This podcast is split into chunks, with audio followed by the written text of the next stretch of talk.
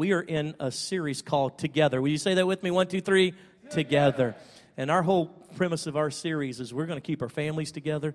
We're going to learn how to keep our marriages together. We're going to learn how to keep our brains together. Come on, somebody. We're going to keep the church together. We're not going to have split ups and all that kind of stuff. And so we started last week with teaching you the language of together. If you didn't hear that message, it has been rocking my world. I preached it, but the Lord gave it to me for me. So anyway, I just throw that out there. It'll really help you. And then we next week uh, we're going to be uh, this coming Saturday. Rather, we had a great seminar this past Saturday where we learned how to interact in our communication and uh, some really key pieces. I'm so proud of the Woods. I mean, y'all did so good uh, with that seminar. And so every uh, last Saturday and excuse me, and this coming Saturday is a free seminar. We call them seminars. And this one, uh, this coming uh, Saturday is um, is uh, PG-17 rated. It's going to be about intimacy. I want all of our single people to go to it in Jesus' name. Y'all, because your generation has learned all about porn, but you haven't learned about intimacy.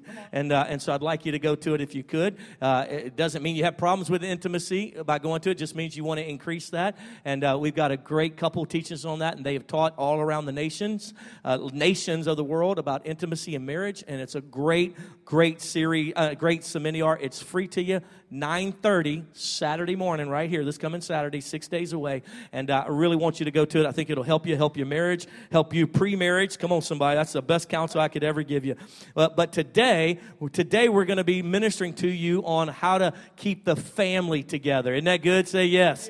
Because it's mother's day and we know who the, who the glue is right? That keeps the family together is moms right? But uh, and so we're going to be doing that here in a second. But what i wanted to do before we go any further is i asked you last week to post out on social media, your social media, anything, any points of wisdom that mom taught you over the years. And man, you guys really sent out some good stuff. It was just magnificent. And I want to read a couple of them to you today, as well as I'd like to promote hashtag cough together this week, since we're going to be talking this coming Sunday about couples and keeping marriage stronger and together. If you got any wisdom about marriage, we want you to tweet it out or, you know, Instagram it out this week or something like that. And then put the hashtag cough together. And then we'll pull them up and we'll read some of the best ones like we're going to do today in reference to mother wisdom that we were given for today's teaching. And, uh, and so let's start with the first one. Cindy Blanco, you are awesome, girlfriend. What you, where'd Cindy go? She was right there. She left. Cindy Blanco posted out, uh, mom, what her mom taught her was stay grounded and humble. Always give God the glory. Isn't that good? Say amen. That's a good one right there. And then Gina, who works with us, she posted out the, uh, that her mom taught her the only thing you can change about the situation is yourself. Lessons learned from my dearest mom. Good job, Gina. That was awesome. And then how about this next one? Let's see. Uh, this one was from Jonathan Pena. He wrote a book to his mom because he. He's trying to get some extra points there. And uh, he started with, In honor of Mother's Day, here is some wisdom from my amazing mama. Uh, there are only two people who will never leave you First off is Jesus. Isn't that powerful? Who is our refuge and our strong tower. Whenever you feel like you can't, uh, when you can't remember, He will. And then second, I love this good Hispanic family. Second people who won't ever leave is your family, sucker. So you better be faithful. Anyway, sorry. Uh, and she wrote, "Is is this family? We were all, we uh, we were all uh, we were all you had when you came into this world. And no matter what, where you go or what you do, we will always be there for you. Isn't that awesome? That was great great from the Pena family, and that was great for Jonathan. And then here's the next one that we got in from Paul's Zen. I thought this was powerful. He learned from his mom L I F E. Live intentionally for everything. Come on, that's from his mom, uh, uh, uh, Miss Zen. I thought that was awesome. And then Ryan Wood posted this is one of my favorites. He wrote, he learned this from his mom. If it's everyone else, that's the problem. It's probably you. That's the true right there, Pastor Ryan. That, that is a true statement right there. And then I love what Sabrina posted. She posted, My mom would sing this song every morning. She taught us to sing it with her. Best advice was in her actions. She loved, she gave, she helped, she always had a smile and a prayer to give, and we were always watching. Isn't that awesome? And I think, uh, how about this one from Pastor Sean, our young adult pastor? He, he posted this one, and this is what his mom taught him. Be sure to watch uh, how a woman treats her waiter or waitress because she will surely treat you the same way in marriage. Wow, there's a lot of power in that statement. Good job, Pastor Sean. That was a good one. And then uh, a friend of mine, Tim Cartwright, he's visited our church and times passes apart. He's not with us anymore, but he, he follows us and he posted this Mother Day is arriving. Wisdom from mommy don't tell dad. I thought that was awesome one right there. And then one more from Cindy Blanco because she just posted so much and she's such a rock star for us, one of our best small group leaders, her and her husband. And she wrote, Thanks, mom, for always encouraging me to celebrate life. You used to tell me to never take life for granted and that with every breath I take comes an opportunity to share God's word and his love. Isn't that good? Give a clap for all those. And don't forget to post this week wisdom that you've learned over the years in marriage, wisdom points that you can give us all, and we'll read some of the best ones. I was going to uh, post mine that mom taught me, but, uh, but my wife didn't think it appropriate, but I'm the pastor, so I can say it anyway, even though I didn't post it. And that was, mom always told me, keep, put the lo- toilet seat back down, or you're going to have to clean the bathroom. That was the one she always was wisdom for me. And so, uh, with that being said, I am so excited to have a very special guest speaker for us today on Mother's Day. If you were here last week, I announced that she would be ministering, but it is my honor and my privilege to have my very own mom, Lynn McCain, come and bring you the word today. Will you give it? Will you give a clap for my mom? Come on, mom. Amen.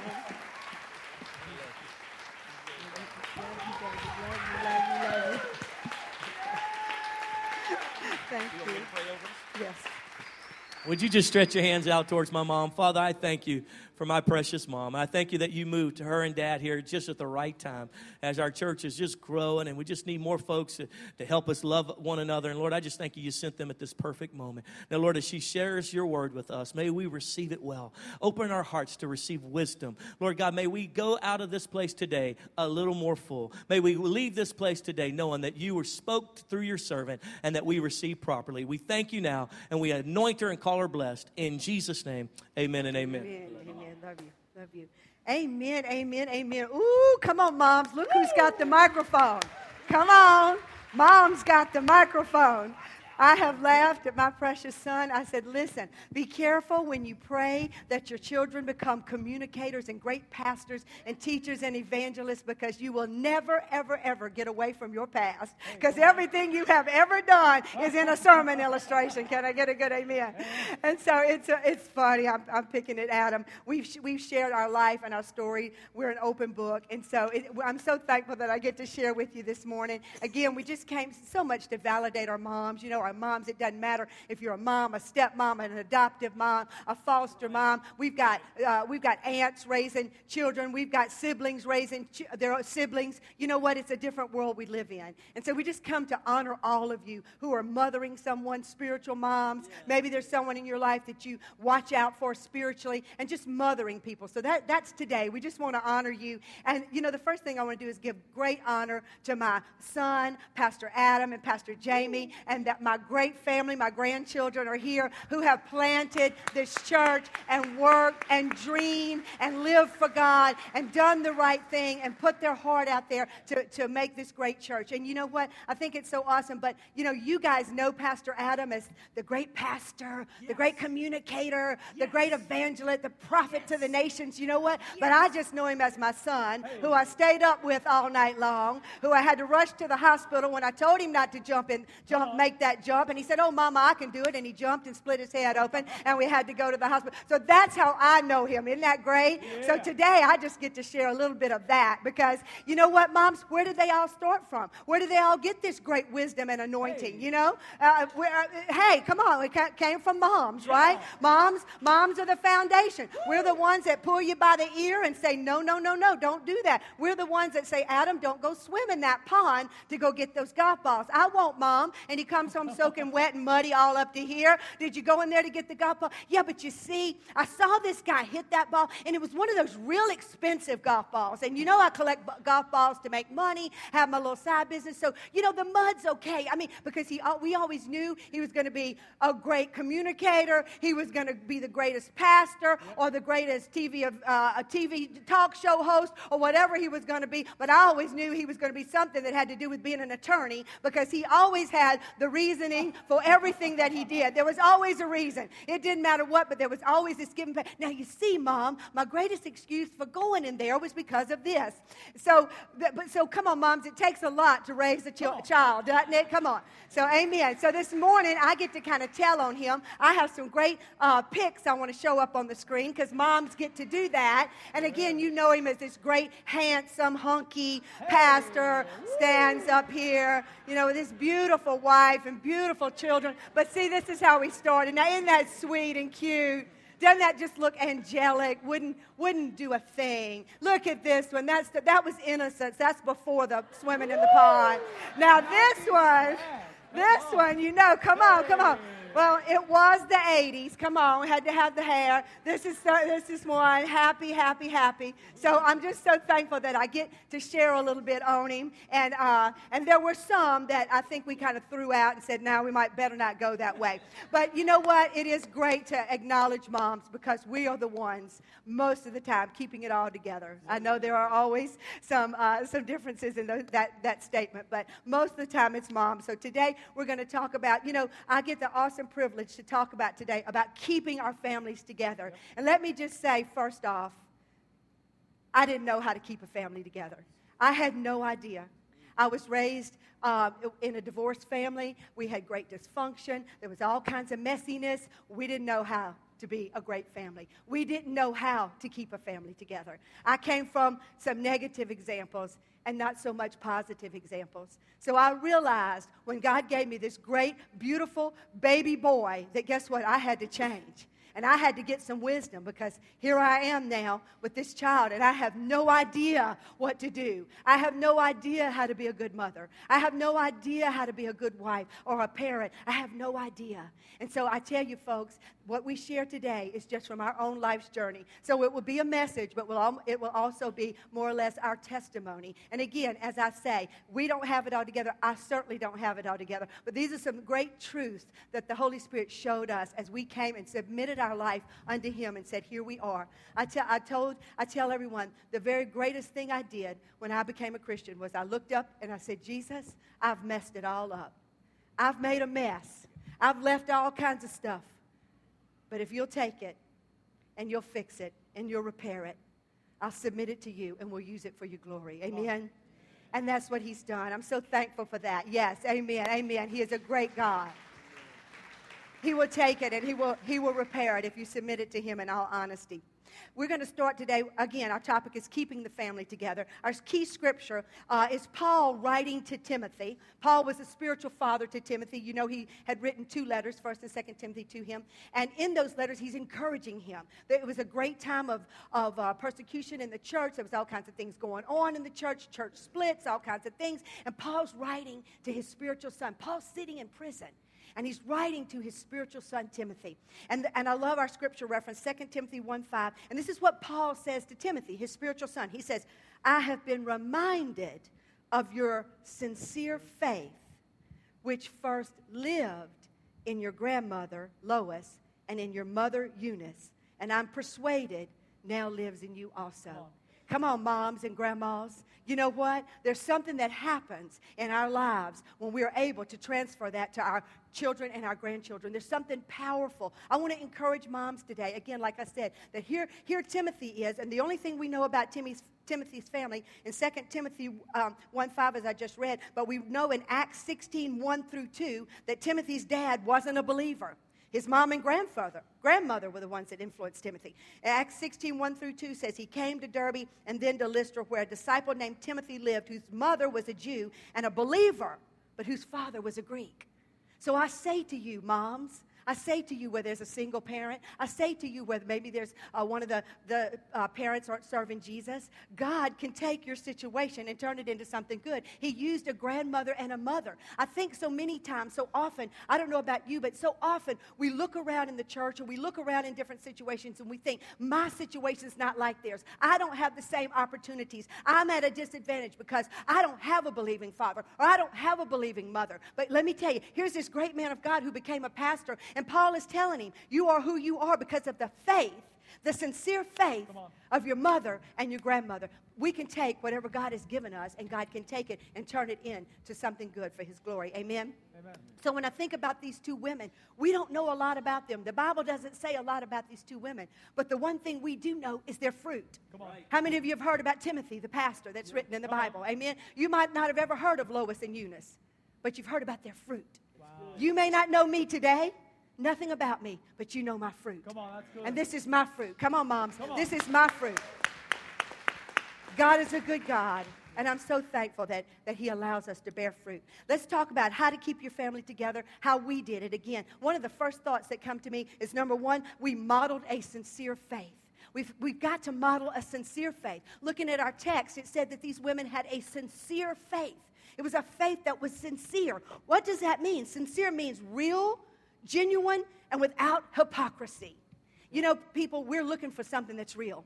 We're looking for something that's not hypocritical. We're looking for something that we can attach to and say, that's real. I don't know anything else, but I sense that that's real. I remember one time uh, I started a small, uh, I called it Unity in the Community in the small town where we lived in Louisiana, and I drew all these people together from different denominations, and, and uh, we had the, the, the two nuns that came from the Catholic Church, we had the Methodist pastors, we had everybody come together, and we were, we were coming together to pray over our town. But there was one lady that put it out in the town. She says, I'm not going to go to that prayer meeting because I know that Lynn and I disagree doctrinally. And I thought, well, that's cool because you don't know what I believe doctrinally because you've never talked to me. But she thought she had an idea. But you know what? She came anyway to prove me wrong. I'm using this as a way of a testimony of sincerity. And she came to that meeting and she walked away saying, well, we may differ doctrinally, but one thing I know, she has a sincere faith Come in on, the Lord because she believes what she says and she loves the Lord with all of her heart. So, so see, people are looking for something that's sincere. And I think about when I think about in our family what we saw that was hypocritical or could be hypocrisy with our children as we're raising and we're growing together in the Lord. Uh, Pastor Adam and Pop, that's my husband Pop, and I, we're, we're kind of doing this thing together. We got saved at the same time, became Christians at the same time, and we became on this, we started this journey together. So one of those truths we learned about not being hypocritical was always being quick to repent. Yep. That's having a sincere faith. Be quick to repent. There were many times that Adam would come in, and, and you know how life is. Maybe you've had a bad day. You know, we all used to wear the little bracelets. What would Jesus do, right? WWJD. Anybody remember those? 80s, I think, right? And, and you know, we were on this thing of what would Jesus do? And let me tell you something. As a parent, as a friend, as a relative, sometimes you got to stop and say, uh, you know what? I just need to repent to you because that certainly wasn't what Jesus would do. Amen? Yeah. And I, I, I, tell, I tell everybody, listen, I come from a long line of cabinet slammers. Anybody know what I'm talking about? I had a mom that could slam a cabinet and rattle every dish in it. And most of the time, you didn't even know why she was slamming it. I'd come in from school or something was going on, or we had left a, a, a glass on the countertop, or we did something. We didn't know, but all of a sudden, we knew we did something because we'd hear bam, bam, bam, bam. So, uh oh, mama's slamming cabinets. Everybody run for the hills. But you know what? I started doing the same thing because you know what? If you don't stop that thing, you'll recreate it, right? So I'm slamming cabinets, and I had to stop many times and say, you know what, Adam? Adam, what you just saw and what you just experienced, that was not Jesus. That's that right. was me and my flesh. And I ask you to forgive me because I do not have a right attitude. You know, I'm not talking about in parenting. We know in parenting, I'm a, I'm a strong, firm believer in parenting where we say, hey, you know why you got to do it? Why do I have to do that? Because I said so. Amen. So there does come a time when we just say, because I said so. But as we journey this faith walk, this is what I'm talking about. As we journey this faith walk together, there's that time where we got to look at our brothers, our sisters, our parents. You know, teenagers, sometimes it's great just to go to your parent and to say, you know what? Adam I'll just have to say something so good about him because I just threw him under the bus with his picks. But he was so quick to repent. And that's why he was easy to discipline and to, and to, uh, to disciple as a Christian because he always had that. It was always inside of him. He was quick to repent and come back around and say, You know what, Mom? How I acted was wrong. And I ask you to forgive me. You know, we can deal with that, right? I always said I disciplined attitude, not action. Because wow. sometimes our actions can be messy. But if we've got the right attitude and we've got the right heart, and it comes from a sincere place, amen? Yeah. If, we, if we have a sincere heart. And so that's what we did. Pop always says that he learned the greatest truth with me. It was just to say, I'm sorry, I repent. And he said most of the time, I know what I'm sorry and I'm repenting for. No, what am I sorry and I'm repenting for? But I'm sorry and I'll repent because it just works. How many of you know I just be, oh, it's okay, honey. I don't even know what I was mad about. But you know what? Because you have a sincerity. When you have a sincere heart, that translates, doesn't it? Yeah. So we're talking about keeping families together. I think that's having a sincere heart. And the other part it says was that, that they, ha- they had, uh, I'm sorry, I lost my place. But sincere just means to act the same way alone as you do when in the presence of others. People are not changed by pretense, yep. but by something real. Hebrews 10 22 says, Let us draw near to God with a sincere heart it seems to me that drawing near to someone comes from a sincere heart. If we want to be near in our relationships, if we want to have nearness in any of our relationships, it starts with our sincerity. Yep. Because I don't know about you, but I know that teenagers, especially, can read insincerity. Isn't that right? Is that a word? Did I say that right? Yeah, because they can see if it's not real. Yep. And so we modeled realness. Here we are. It may not be pretty, it might be what we shouldn't have done, but we're going to be real. Amen. My, my second point is they cultivated a living faith. They cultivated a living faith. Our first one was a sincere faith, model a sincere faith. And number two, we, we, they cultivated a living faith because the Bible says in that First Timothy um, scripture that we just read, in our Timothy scripture, that they that the grandmother and Lois, the grandmother and the mother had a living faith. That's good. What does that mean? It says, I know that it first lived in your grandmother. If you want to have a godly family and to keep your family together, you've got to have a living faith. What, is, what does that mean? This is what I thought about. It's a faith that's lived, not just visited. Wow. You see, because sometimes in our homes and in our families, we just want to have a faith that's visited. Yep. We want to go when it's convenient. We want to visit when we have a need. But what about a living faith that's every day getting up, every day having a trust walk with the Lord, every day forgiving, every day standing, every day seeking the Lord with all of our hearts? That's having a living faith. It's a daily walk. It's a faith. When I think about something that's living, a living faith is something that's transferable. Yeah. It transfers. If it's dead, it will only contaminate. Yep. It has to be living to pollinate. Yeah, so if you're looking to transfer this faith to your family, to your relationships, to your friends, it has to be living. It cannot be a dead faith that's only visited. Amen. We cultivated a living faith. How do we cultivate a living faith? One of the first things we did was we ran after God with all of our hearts. We explored every resource available to us. As I said, we had started this faith walk in our families. We're talking about keeping our family together. And we together explored this faith walk. We explored every resource. You know, guys, teenagers, you'll love this. This was before Google, this was before cell phones. We didn't have any Bible app.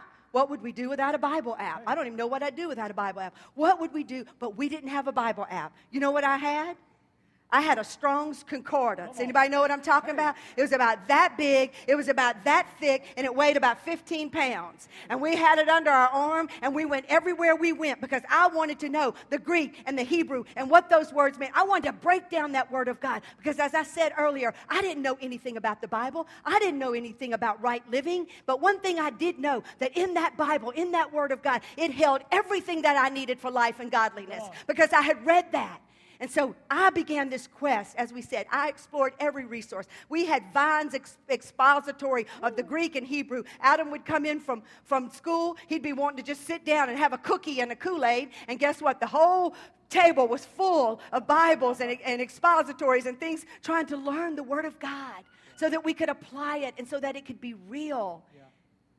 He's just looking for a cookie, and I'm saying, Guess what? You got a few minutes. I got to tell you what I found out what this Greek word means. It means that we're all fellowshipping in the same place. We would just learn such great truths. And this is one of the things we did with our family. We cultivated a living faith. We, we stayed around the living. Not only did we run after God, which is, which is Hebrews 10 38, but my righteous one will live by faith, and I take no pleasure in the one who shrinks back. If you want to keep your family together, you can't shrink back. You've got to practice a living faith. You've got to walk in a living faith. Amen? You've got to cultivate it. It takes effort.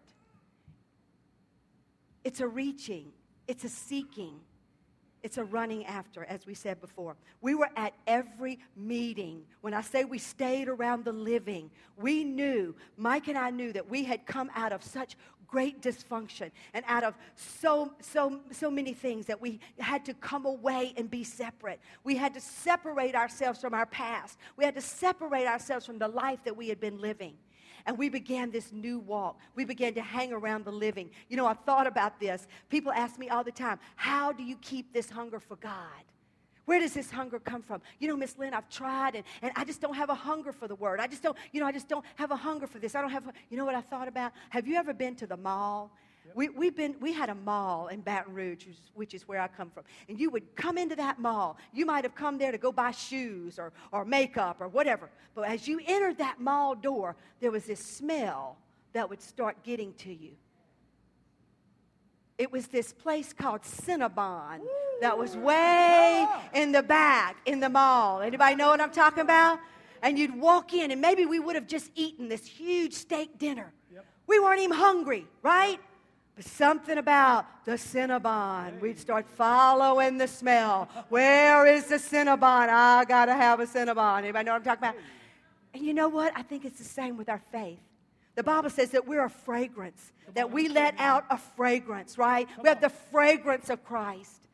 And I think when we want to practice a living faith, we've got to surround ourselves with those that have that great smell that makes us hungry for the things of God. Amen. What are the results? What are the results of living, cultivating a living faith? The, the results were Mike and I stayed married against all odds. Amen? We stayed married against all odds. We broke the generational curse. We decided not us, even though everything looks uh, promising and, and, and permissible to go the other way, because we practiced a living faith. We stayed in our marriage all these years when we had every opportunity not to. We raised a godly man of God who came out of that home saying, There is something different. I do have a purpose, and I do want to f- go forward in what I know God's called yeah. me to do. And this is what happens when you pr- cultivate a living faith. You know, I want to encourage you, moms, today. I just want to encourage you. You know, there's no way to be a perfect mom, but there's a thousand ways to be a good one. I want to say to you today, you may not be the perfect mom. You may be like me and have to repent a lot. You may be like me that had to go many, many, many times and say, Whew, I'm just trying to get this thing right. And I've made a lot of mistakes. There's no way to be a perfect mom, but there are a thousand ways to be a good one. If you'll start today and just say, I want to make some changes, I want to do that better, and you watch God bless it and touch it and kiss it. I'm so thankful that there are a million little ways that we can change. The third point is how to keep our families together. You have to exercise an active faith. An active faith. Faith. Ephesians 2:10 says, "For we are God's workmanship, created in Christ Jesus to do good works."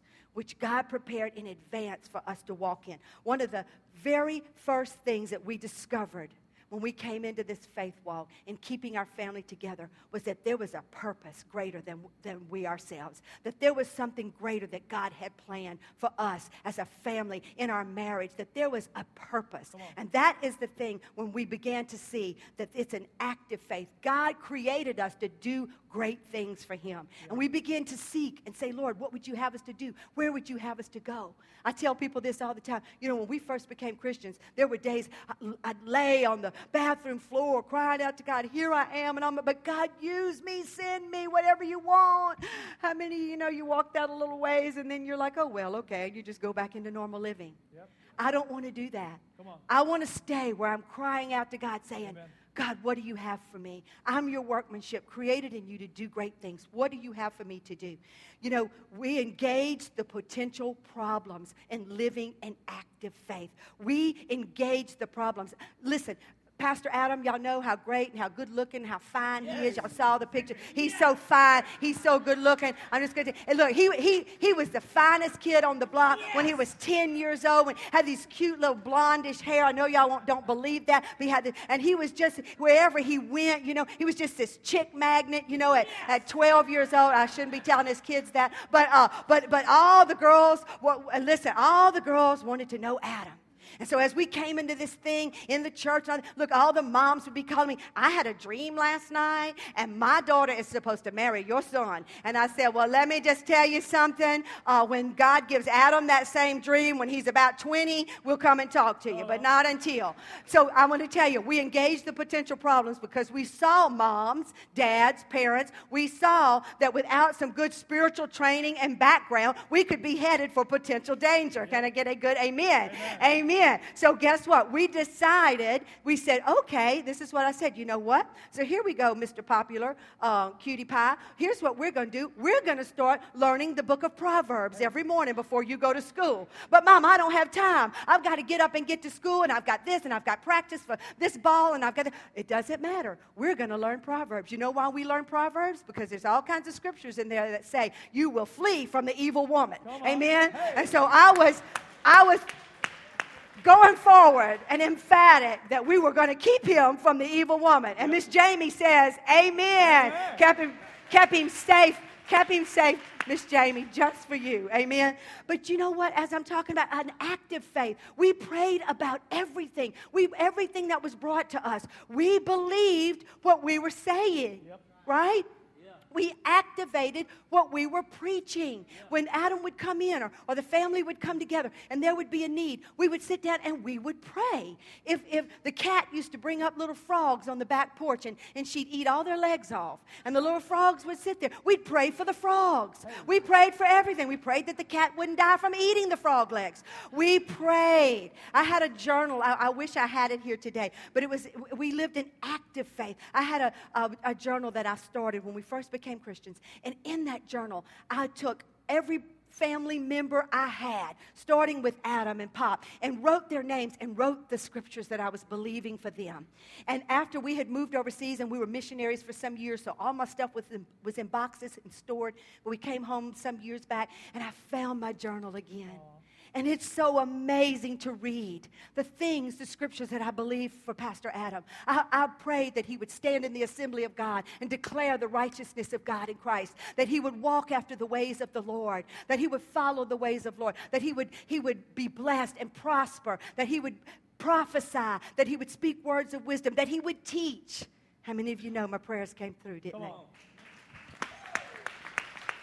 I prayed over his potential wife that she would be godly and that she would love God and that his children would rise up and call him blessed. We prayed. We prayed for everything. We believed God for everything.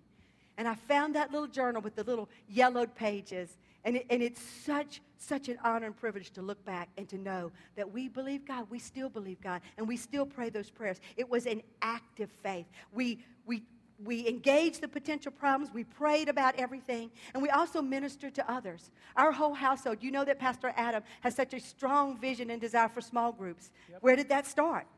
Do you know where that started? He's told you this before, I'm sure. It started in our living room because every time he would come home from school, there would be someone, a neighbor, a relative, someone that knew that we had this active, living faith. And they said, How do you do what you do? Why is your marriage okay? Why is your child okay? Why is this situation okay? And we'd sit and tell them, no, it hadn't always been okay. It's been a mess. But we want to tell you what happened when we gave our lives to God and when we said, Here it is, Lord, take us and use us.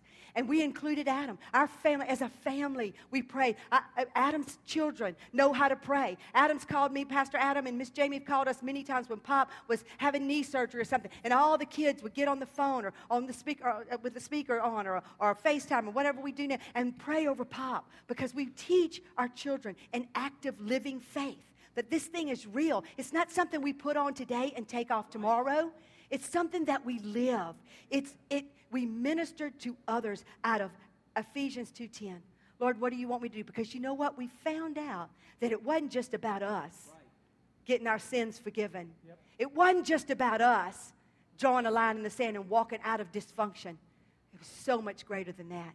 It was about you and your life and what that means to you, how we can share our life with you. And again, that's why that sincerity needs to come forward in our families, that our families see, our family members and our relationships see that this thing is real. Amen? And our fourth point, as I just want to end, we're talking about how to keep your family together. We talked about a sincere faith. We talked about an active faith, a living faith, and an active faith. And now we're going to talk about a contented faith. You know, the Bible says in Philippians 4:12, Paul is writing here and he says, "I have learned the secret of being content in any and every situation."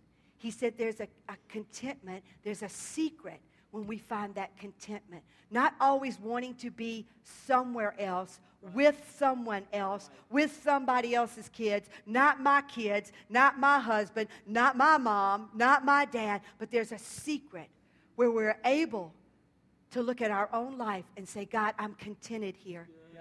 You know, there were many times we traveled overseas. We traveled all over. I'd wake up in a different city, a different town. I wouldn't know where I was. I, would wake up and I'd say, Now, am I in America or am I in Yugoslavia or where am I?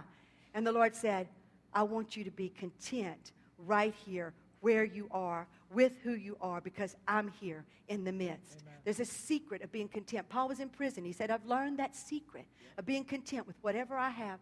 I think that there's a strong enemy to our contentment, especially in the world today. I think there's so many opportunities for us to jump ship, jump the fence, go another way. I know we've all been tempted, and I've done it. We've had things in our life where I've made wrong choices. I've not been contented. And I, have created some Ishmaels in my life. Amen. I know maybe some of you have too. But you know, there came a time when God spoke to me about, I want you to be contented where you are. You know, as we became a Christian, there were many times that um, I, I began to look at my husband, my family, wishing they were somewhere, someone and somebody else. I used to say to Pop, Well, why don't you talk like the pastor? Why don't you dress like the pastor? Why don't you look like the pastor? I used to have, does anybody know what cassette tapes are? Anybody remember cassette tapes? Am I, am I dating myself? Come on, come on, somebody help me here.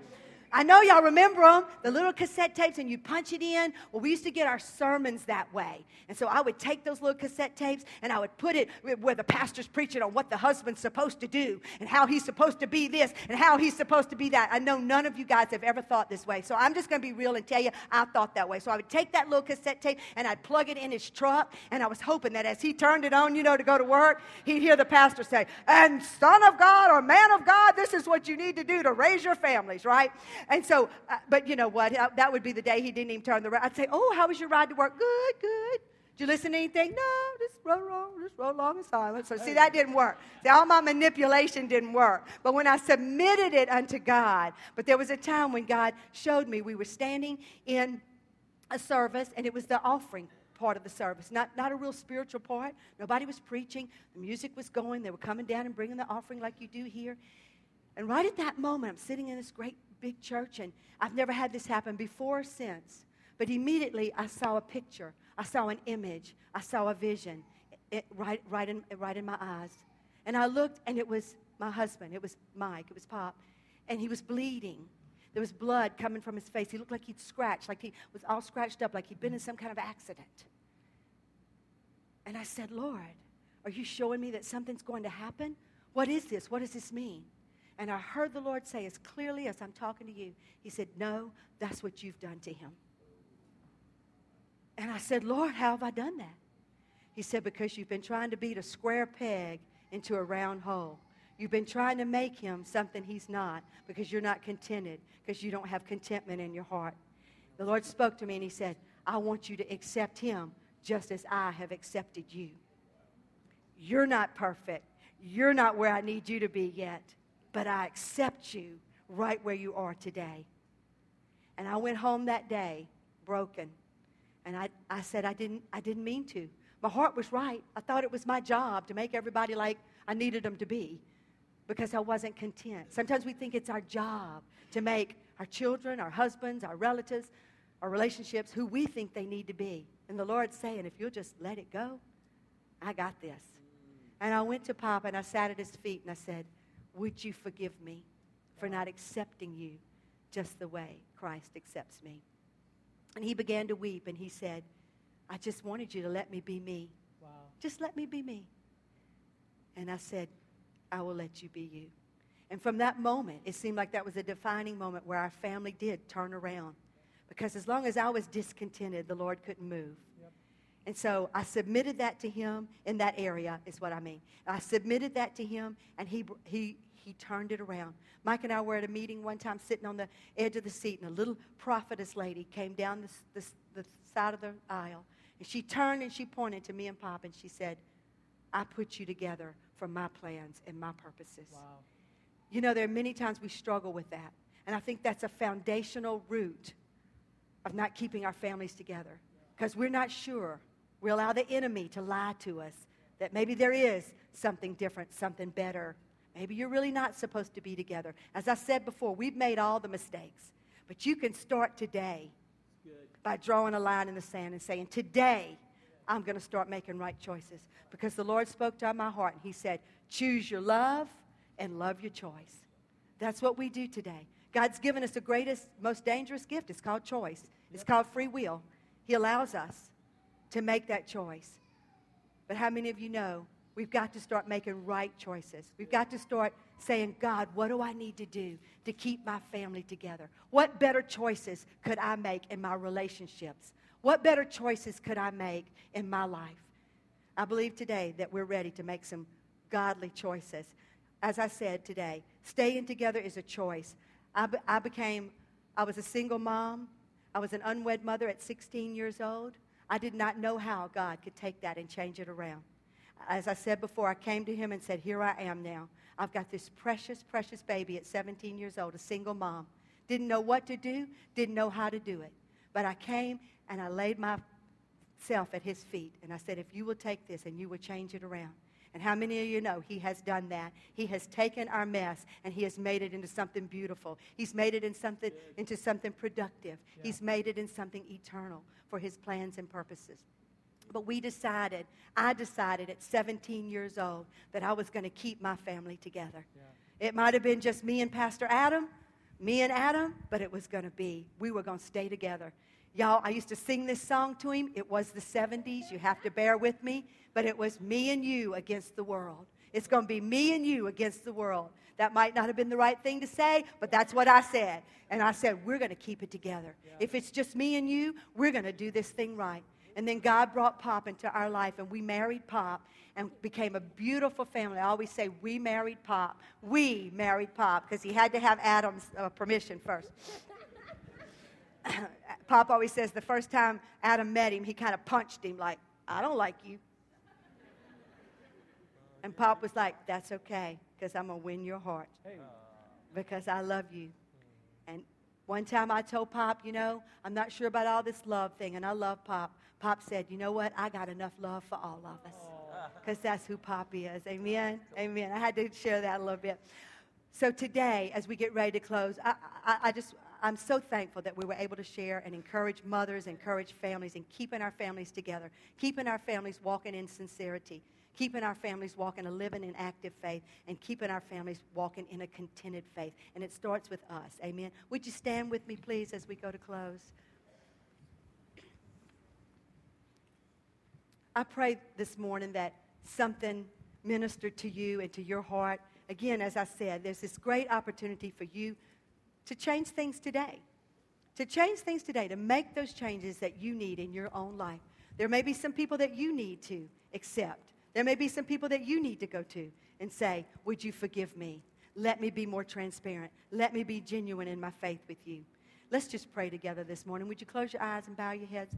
Father, I thank you today. I thank you for, for the word that you've put in our hearts. Father, I thank you that you've allowed us to share the testimony of our family and how we believe there are some truths that are unchangeable, God, that there's some truths that we live by. So, Father, I pray today for those that would say, I hear you, but I've not been able to do that. You don't know my situation. Father, I pray right now that today they would have hope that no matter how desperate the situation, situation is or has been, that they can change it starting today.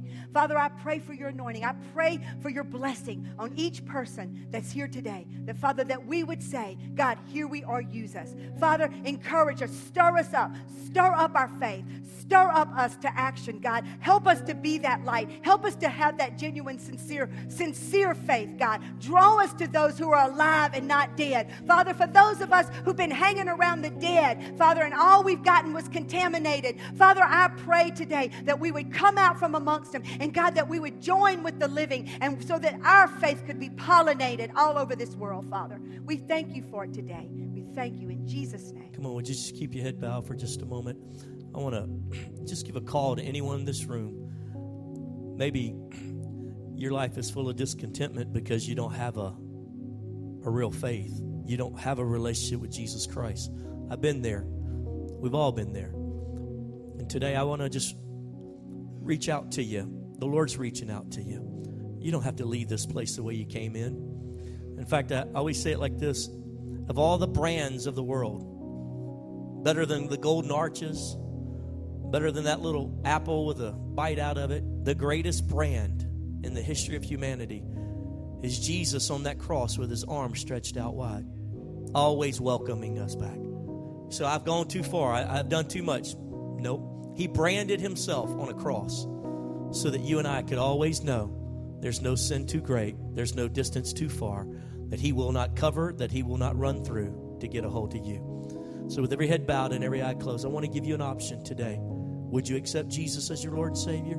Are you away from Him? Would you like to come home? You say, Well, Pastor, I, what do I got to do? Well, I always remind people this is a great part of this whole thing. He did it all. He did it all. He prepaid the whole account. Every one of your sins are already pre, it's already been paid forward. The account is all of your sins that you've committed in the past, that you'll commit in the future, have been prepaid. He already did all that 2,000 years ago. You say, well, well, what do I do? Well, I'm glad you asked. The Bible says, confess with your mouth and believe in your heart that He is the Christ, the Son of the living God, and He will forgive you and cleanse you from all unrighteousness. As you stand here with your head bowed and your eye closed, if you're away from God, all you got to do is receive Him today. All you got to do is ask Him into your life. And the Bible says it very clearly that He will then send His Holy Spirit who will train you and teach you. Because you're sitting there thinking, well, if I make a decision for God, I'm just going to go back to my old ways. No, you won't. Because the Spirit of the Lord is going to lead you out of that. He's going to give you strength to overcome the things that used to pull you back into the wickedness that you're ashamed of. Today is a day of change. Today, on this beautiful Mother's Day in 2017, is a day of transformation for your life. With no one looking around, with every head bowed and every eye closed, this is your moment to respond to the Lord. If you're away from Him and He's tugging at your heart, and you see that picture of his arm stretched out, welcome you home. This is your moment to respond. I'm not going to call you forward. I'm not going to embarrass you. This is me, you, and Jesus. You're making a decision for Jesus. And all of heaven is sitting on the edge of their seat. Will she do it today? Will she respond to our Lord? Will he do it? Or will he push him away again today? Friend, don't push the Lord away. This is your moment. No one's looking around. If you're ready to receive Christ, if you're ready to make Him the Lord of your life, no one's looking. Would you just throw your hand up right where you're at? I'll pray with you. I won't embarrass you. God bless you. Thank you. Anyone else? Thank you, ma'am. Thank you, sir. Thank you, ma'am. Thank you, sir. God bless you, sir. Anyone else? Pray for me, Pastor. It's time. I'm ready to make a decision for Christ. Anyone else? Slip it up, put it back down. Thank you, sir. I saw you. Thank you. I see you right there. God bless you. Thank you for your honesty. Thank you for being real and, and, and, and, and integrous. Thank you. Yes, ma'am. Yes, sir. I see your hand. Is there anyone else, Pastor? I don't want to miss out. This is my moment. I'm ready to change. God's God's God's uh, got me in right there in the palm, and I'm ready, ready to respond. Two more seconds. Anyone else? Two, one. Amen. All hands are down. I'm going to lead you in this prayer, a prayer of repentance. There's nothing magical about the words. What's supernatural is that you responded to God just now. He's been pulling on your heart for some time. This didn't just happen today. God's been working on. You. He saved you. Some of you should be dead right now. You know it's true. You should have OD'd that time, but God did it. Miracle. You should have crashed that car. I don't know how you survived it. It was the angels of God. But so this moment, you can make a decision so you could spend eternity with Him, not in eternal darkness. And so, with every head bowed and every eye closed, those who lifted your hand, I'm going to lead you in this prayer. In fact, I'm going to get everyone in the audience to pray it out loud with you so you're not by yourself. Say it like this Say, Jesus. No, out loud. Jesus, today, I admit I'm a sinner. And I ask you now to forgive me of my sins, wash me clean in front of all these people, in front of heaven and all the earth. I decide here and now, Jesus is my Lord. I ask you to fill me with your Holy Spirit. Write my name in your book of life. And I promise to serve you all the days of my life. In Jesus' name. Keep your head bowed for a moment. Father, I pray for every man and woman who lifted their hand. Lord, I pray right now the peace of God would just overwhelm them. That they would know that it's, it's, it's something shifted, it's different. That they can walk out of this place today knowing that they are right with you. They may not be perfect. We're not talking about perfection. We're talking about a right relationship with you. And they've prayed that prayer. They've accepted you into their life. And Lord, I think every other lie is routed right now and destroyed. They are yours. They belong to you. They are your sons and daughters now. And you forgive them. And the peace that surpasses all understanding will now guard their heart and their mind through Christ Jesus. And we call this a so in Jesus' name. Would you reach over and grab the hand of that person next to you? We've got about 60 seconds left in this service, and I want to I want to pray for one another. I want to be a church that stays together. Will you pray that with me? I want to have families that stay together. Will you pray that? I want to see marriages that stay together and friendships that stay together, and that the enemy won't get in there. And we'll learn from these lessons today. Would you pray with me for that person on either side of you? Most of you are standing by your family. Would you pray over your own family that it would stay together? Father, in Jesus' name, we thank you for the name that's above every name. The Lord that we serve keeps it all together. When the world is falling apart, Jesus keeps it together. When all the things are going going awry and it seems like the earth is going awry and, and, and it's being destroyed, you keep us together. And we pray you keep our families together. We pray, Lord God, that we'd be sincere, that we'd be active and living in our faith, and that we learn to be content and not keep looking over to the other side. Oh, I wish I had that one. I wish my husband did this. I wish my wife did. I wish my small group this. I wish my friends were more like this. Father, I thank you that you are going to help us to stay the course, to serve you, and to have families and households that stay together in Jesus' name. And everybody shouted, Amen and Amen. Can we give the Lord a hand?